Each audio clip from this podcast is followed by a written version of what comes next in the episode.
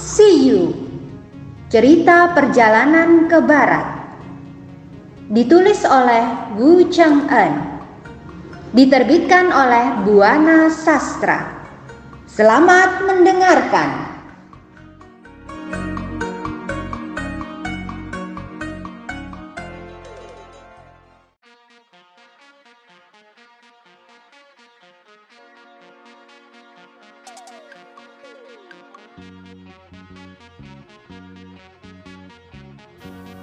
Mendengar kekalahan Muja, Dewa Langit Li yang merasa cemas terpaksa mengirim surat ke langit untuk meminta bala bantuan. Ketika surat itu selesai, Dali Gui Wang, setan perkasa, disuruh pulang bersama Muja. Setiba di aula terang benderang, mereka pergi ke istana awan emas untuk menemui Kaisar Langit dengan diantar empat puluh langit. Di depan Kaisar Langit, mereka memberi hormat. Sesudah itu, setan perkasa menyerahkan surat Dewa Langit Li, sedangkan Muca pergi menemui Guan Yin gurunya. Bagaimana situasi pertempuran di sana? Tanya Guan Yin. Monyet siluman itu sangat sakti hingga murid tak sanggup melawannya, jawab Muca. Kemudian Muca menceritakan pengalamannya ketika di medan perang. Karena itu, murid terpaksa mundur. Mendengar keterangan muridnya, Guan Yin sangat heran. Heran sekali, kenapa siluman itu sangat begitu sakti dan sulit dikalahkan? Katanya seorang diri. Sementara Kaisar Li yang baru selesai membaca surat dari Dewa Langit Li berkata, Ternyata siluman monyet itu bukan lawan yang ringan. Bayangkan, 10.000 tentara langit saja bisa dikalahkan. Sekarang siapa lagi yang berani maju berperang untuk menangkap dia? Saya usul, kata Guan Yin, kalau boleh, saya akan mengajukan seorang dewa yang bisa menangkap siluman kera itu. Siapa dia? Coba katakan, kata Kaisar Li penasaran. Dia masih keponakan yang mulia yaitu Dewa Erlang yang tinggal di Gunjiang, kata Guan Yin. Mendengar keterangan Guan Yin, Kaisar Langit sangat gembira. Saat ini pun dia dipuja manusia Dahulu dia juga pernah membasmi enam siluman. Sekarang dia dan saudara-saudaranya dari Gunung Waplem memiliki 12.000 pengikut. Mereka adalah dewa berkepala rumput. Jika tuanku setuju, yang mulia keluarkan saja titah agar dia membantu menangkap siluman kera itu. Kata Guan Yin lagi. Kaisar Langit menyetujui saran Dewi Guan Yin dan segera membuat titah. Setelah selesai dibuat, titah itu diserahkan kepada setan perkasa agar diantarkan ke Guanjiang. Setelah menerima titah itu, berangkatlah setan perkasa ke Guanjiang. Tak lama ia pun tiba di tempat tujuan. Ia langsung menuju kuil Dewa Erlang dan bertemu setan penjaga pintu yang segera melaporkan kedatangan setan perkasa pada Dewa Erlang. Mendengar kedatangan tamu, Dewa Erlang dan saudara-saudaranya datang menyambut setan perkasa. Untuk menyambut titah Kaisar Langit, mereka membakar dupa wangi. Setelah itu, barulah titah Kaisar Langit dibacakan di hadapan mereka. Isi titah itu adalah atas kelakuan siluman monyet Wukong. Aku harap Dewa Erlang menangkap Wukong untuk diadili dan dihukum karena dosa-dosanya. Kalian harus segera berangkat ke Gunung Huaguo dan menangkapnya. Jika Dewa Erlang berhasil menangkap siluman kera itu, aku akan memberi hadiah besar. Mendapat perintah itu tanpa membantah lagi, Dewa Erlang berkata, "Baik, akan segera hamba laksanakan. Sekarang silakan setan perkasa kembali ke langit dan tolong sampaikan hormat serta kesanggupan hamba pada kaisar langit. Baik, pesan dewa akan kusampaikan pada beliau, kata setan perkasa. Sesudah itu barulah ia kembali ke langit. Setelah setan perkasa pergi, Dewa Erlang segera mengumpulkan keenam saudaranya dari Gunung Buah Plem. Saudaranya antara lain marsekal yang bermarga Kang, Chang, Li, dan Yao, ditambah Guo Shen dan Zhejian. Ketika mereka berkumpul, Dewa Erlang memberitahukan perihal tugas dari Kaisar Langit. Sesudah itu, barulah Dewa Erlang bertanya, Bersediakah kalian ikut berperang denganku untuk melawan siluman kera itu? Mendengar pertanyaan Dewa Erlang, keenam saudaranya menyatakan kesediaan mereka untuk ikut. Tak lama kemudian, Dewa Erlang menyiapkan anak buahnya. Ia juga membawa anjingnya. Dengan menunggang burung yin, burung elang, Dewa Erlang segera berangkat.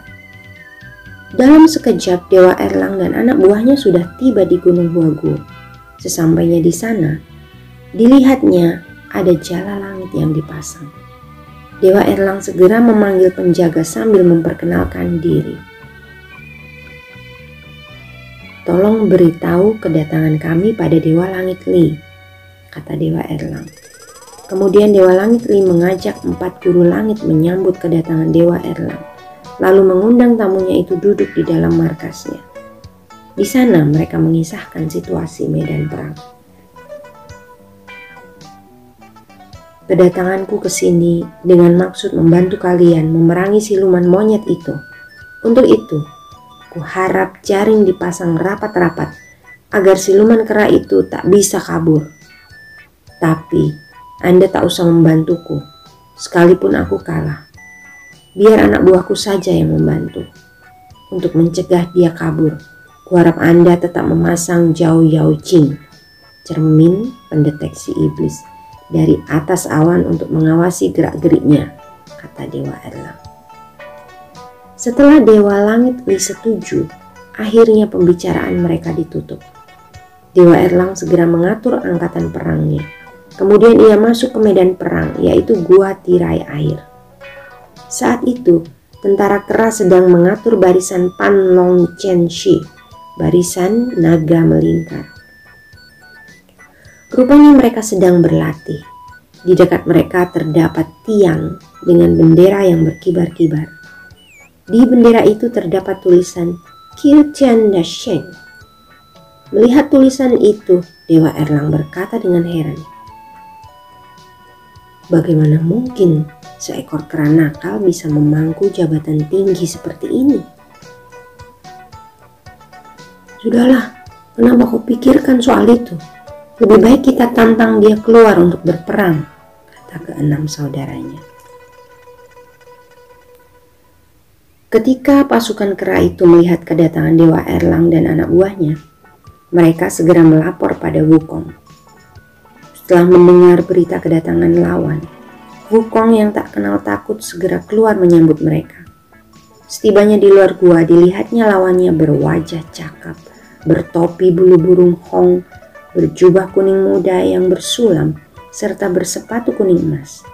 Kos kakinya berbelit sampai ke petis. Ia juga memakai ikat pinggang bersulam yang digantungi kantung anak panah.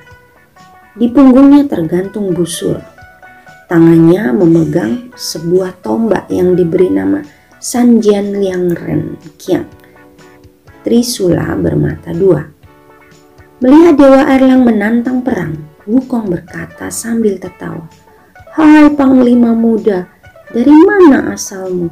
Kenapa kau begitu berani menantangku? Binatang, rupanya kau tak punya mata sehingga tak mengenali aku.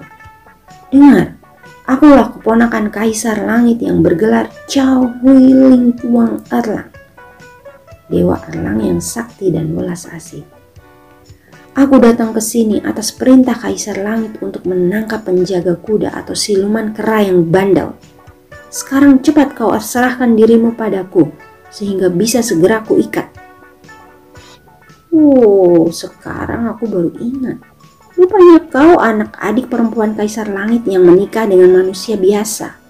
Kalau begitu, tentu kau adalah orang yang dulu pernah membelah gunung buah persik dengan kapak. Tapi bagaimana ya?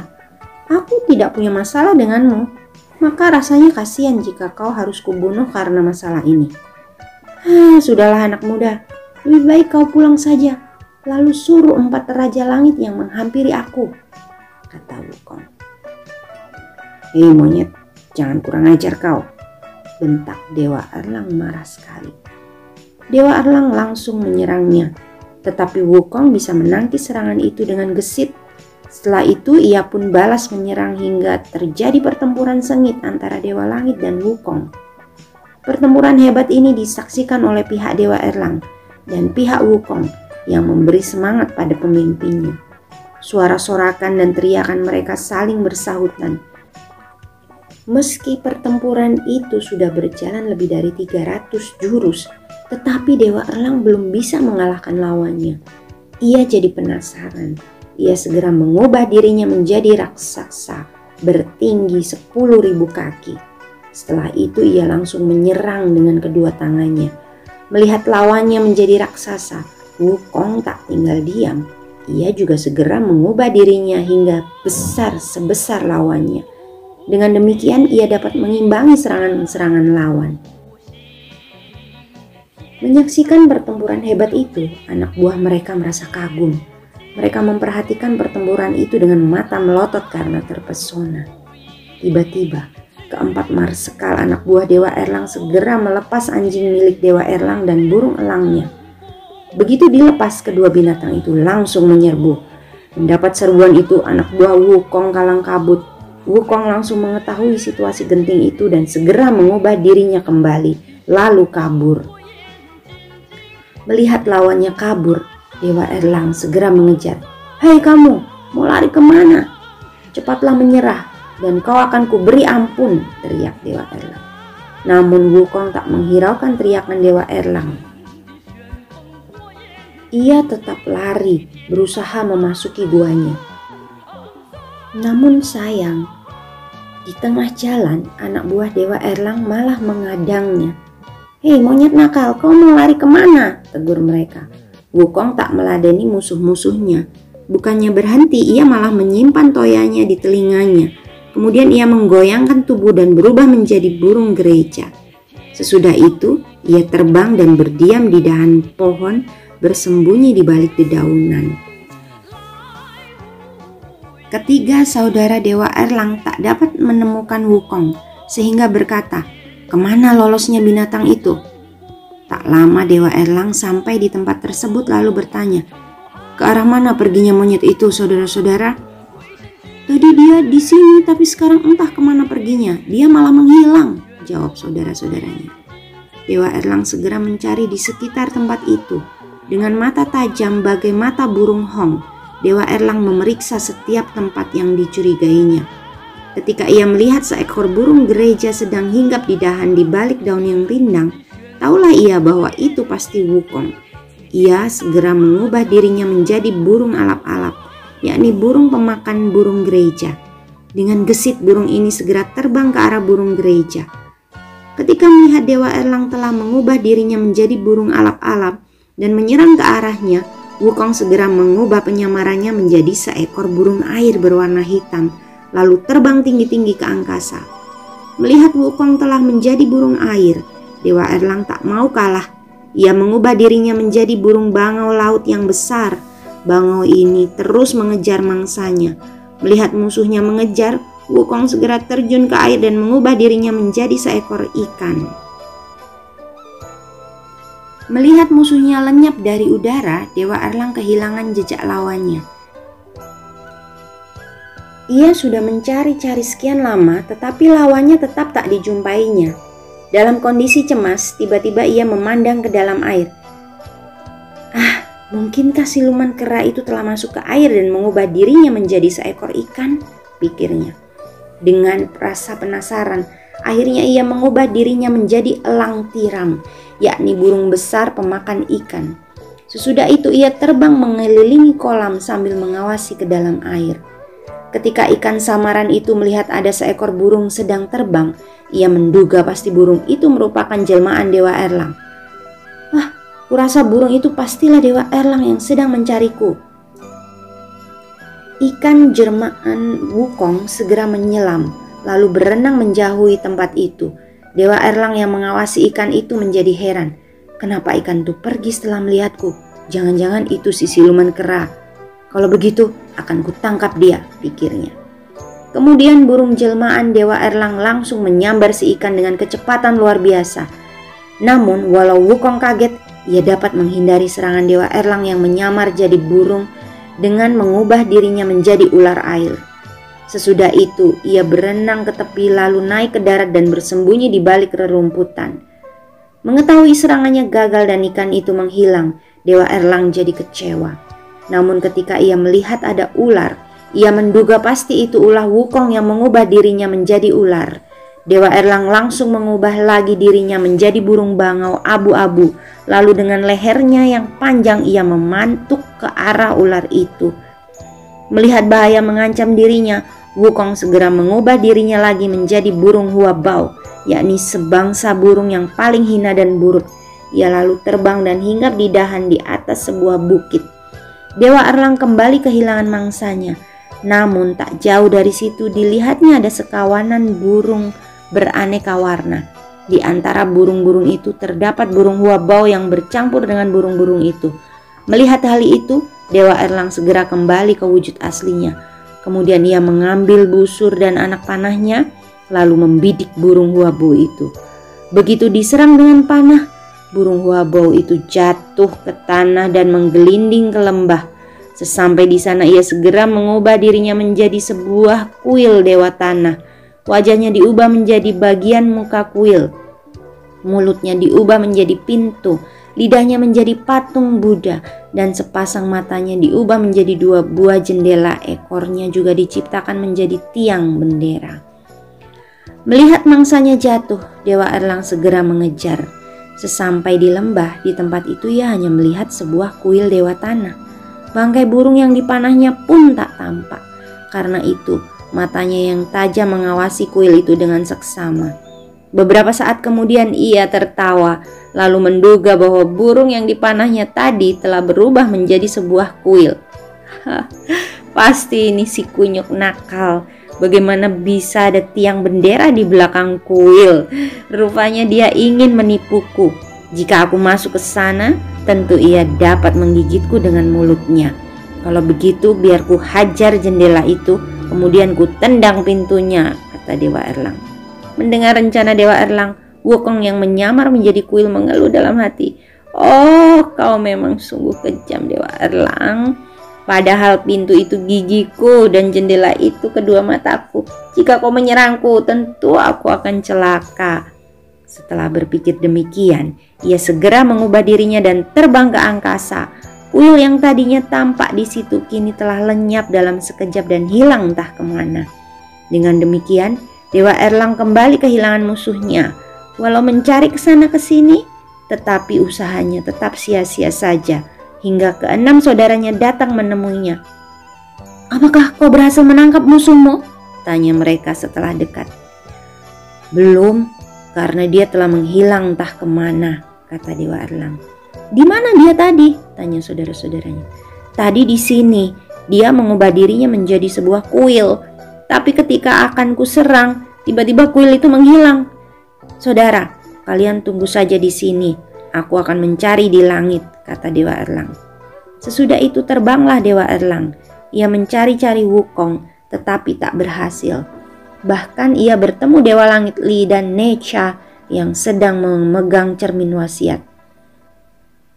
Sesudah memberi hormat, Dewa Erlang bertanya kepada Dewa Langit Li, Ke mana larinya si kera nakal itu? Dengan heran Dewa Li malah menjawab, Maaf, aku tak melihatnya. Kami pun sedang menunggunya sambil membawa cermin wasiat ini. Dewa Erlang lalu menceritakan hasil pertempurannya dengan Wukong. Mendengar cerita itu, Dewa Langit Li kaget. Ternyata kera itu benar-benar lihai. Sesudah itu Dewa Langit Li cepat-cepat menggunakan cermin wasiatnya untuk memeriksa ke seluruh empat penjuru. Tiba-tiba Dewa Langit Li berseru, Dewa Erlang, lekas kau kemari. Setelah Dewa Erlang mendekat, Dewa Langit Li berkata, Coba lihat, rupanya setelah berhasil meloloskan diri dari kepunganmu, Qi Tian Dasyeng justru pergi ke tempatmu di Guanjiang. Melihat hal itu, Dewa Erlang jadi kaget. Kemudian ia cepat-cepat menyusul Wukong ke tempat tinggalnya. Sementara itu, Wukong sudah ada di Guanjiang setelah mengubah dirinya menjadi Dewa Erlang. Kemudian ia turun dari langit lalu masuk ke kuil Dewa Erlang. Anak buah Dewa Erlang yang mengira pemimpinnya sudah datang, segera menyambut dengan gembira dan hormat. Sesudah itu ia dipersilahkan duduk. Bersamaan dengan itu, datang pula seorang bernama Li Hu hendak menyerahkan sesajen berupa daging. Selain itu, Chao Jia juga datang minta anaknya diberkati.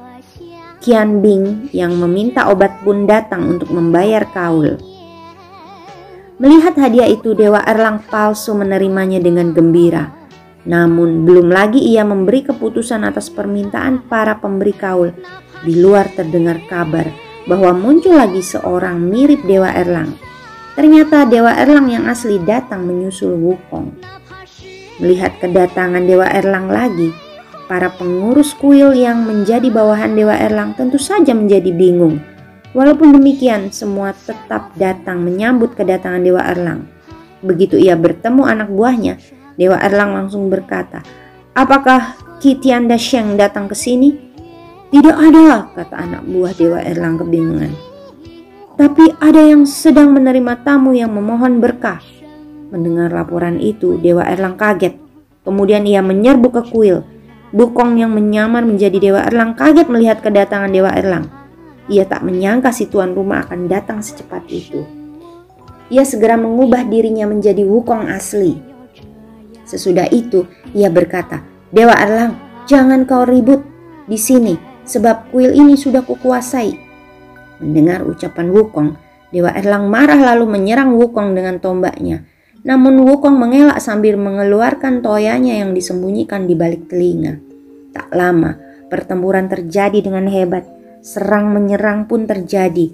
Masing-masing ingin mengalahkan lawannya. Dalam pertempuran itu, Wukong berhasil mendesak Dewa Erlang. Dengan demikian, Dewa Erlang terpaksa bertempur sambil mundur sehingga mereka keluar dari kuil. Setiba di luar, Wukong melompat ke udara lalu terbang ke arah Gunung Huaguo dikejar oleh Dewa Erlang.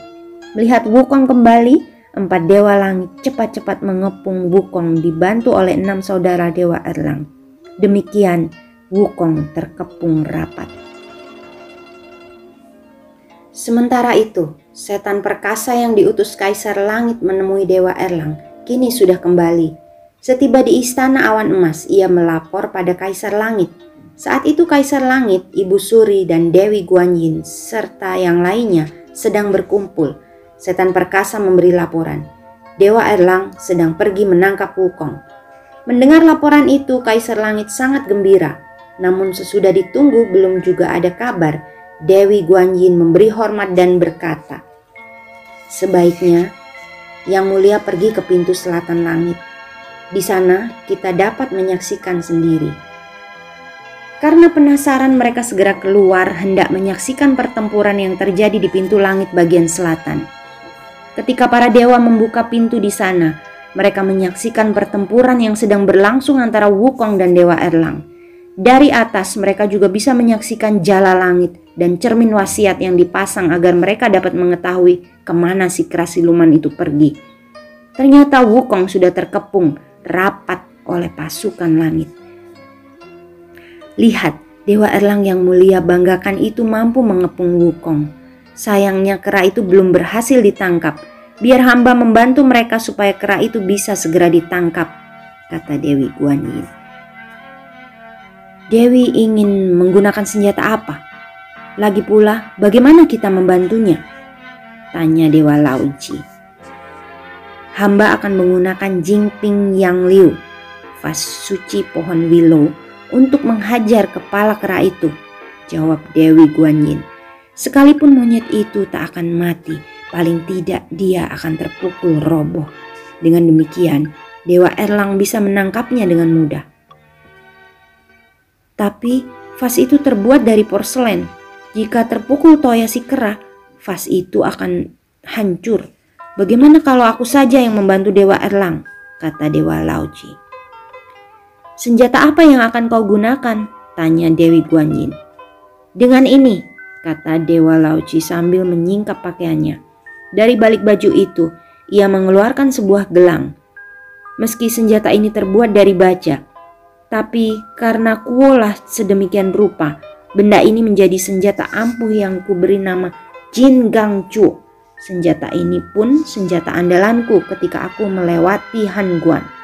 Sekarang senjata ini pun akan kugunakan untuk membekuk siluman monyet yang bandel itu. Setelah berkata demikian, Dewa Laoji segera turun dari pintu selatan langit lalu menyerbu ke Gunung Huagu. Saat kepala Wukong berada dalam jangkauannya, Dewa Lauzi segera mengayunkan gelang bajanya dan diketoknya kepala Wukong.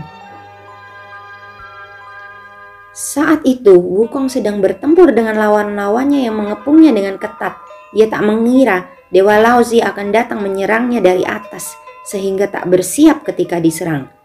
Akhirnya, gelang wasiat itu mengenai kepala Wukong.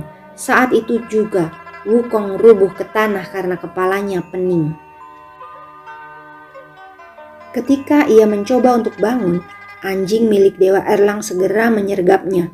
Anjing itu menggigit betis Wukong sehingga Raja Kera itu roboh kembali. Kurang ajar, teriak Wukong. Berani sekali kau menggigitku. Namun ketika Wukong mencoba untuk bangkit, ketujuh lawannya segera menubruk ke arahnya, lalu mengikat kaki dan tangannya. Mereka pun menusuk tulang pipi Wukong. Sesudah itu tubuhnya diikat. Setelah Wukong berhasil ditangkap, Dewa Laoci kembali ke pintu selatan langit menemui Kaisar Langit dan Dewi Guanyin serta yang lainnya. Kemudian mereka kembali ke istana awan emas. Sementara itu, Dewa Langit Li yang sedang menunggu di tempatnya segera memerintahkan anak buahnya membuka jaring langit serta membongkar kemah mereka. Kemudian ia pergi menemui Dewa Erlang untuk memberi hormat serta menyampaikan selamat atas keberhasilannya menangkap Wukong. Maaf, aku tak berani menerima pujian ini, sebab ini berkat anugerah Tian dan kegagahan para dewa sekalian, kata Dewa Erlang merendah. Sudahlah, lebih baik sekarang kita bawa siluman ini ke hadapan Kaisar Langit, kata para marsekal. Dewa Erlang lantas berkata pada saudara-saudaranya, Maaf saudara-saudara, karena kalian belum menjadi dewa, maka kalian terpaksa tak bisa ikut kami. Tolong kalian periksa saja gua ini, lalu tangkap dan hukum semua pengacau. Kami harus segera berangkat untuk menyerahkan siluman kera ini. Setelah selesai, aku akan segera kembali. Sesudah itu, Dewa Langit Li dan anak buahnya beserta Dewa Erlang segera mengangkut Wukong yang sudah terikat. Setiba di langit, Dewa Langit Li lalu menghadap Kaisar Langit. Siluman kera itu telah berhasil ditangkap, lapornya bawa dia ke Chan Yao Tai, panggung tempat menghukum para siluman. Dia harus dihukum cincang, kata Kaisar Langit.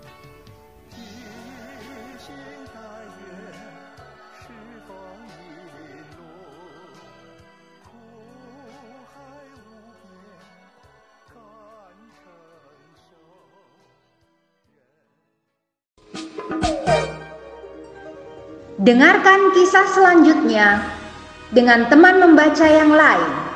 Terima kasih.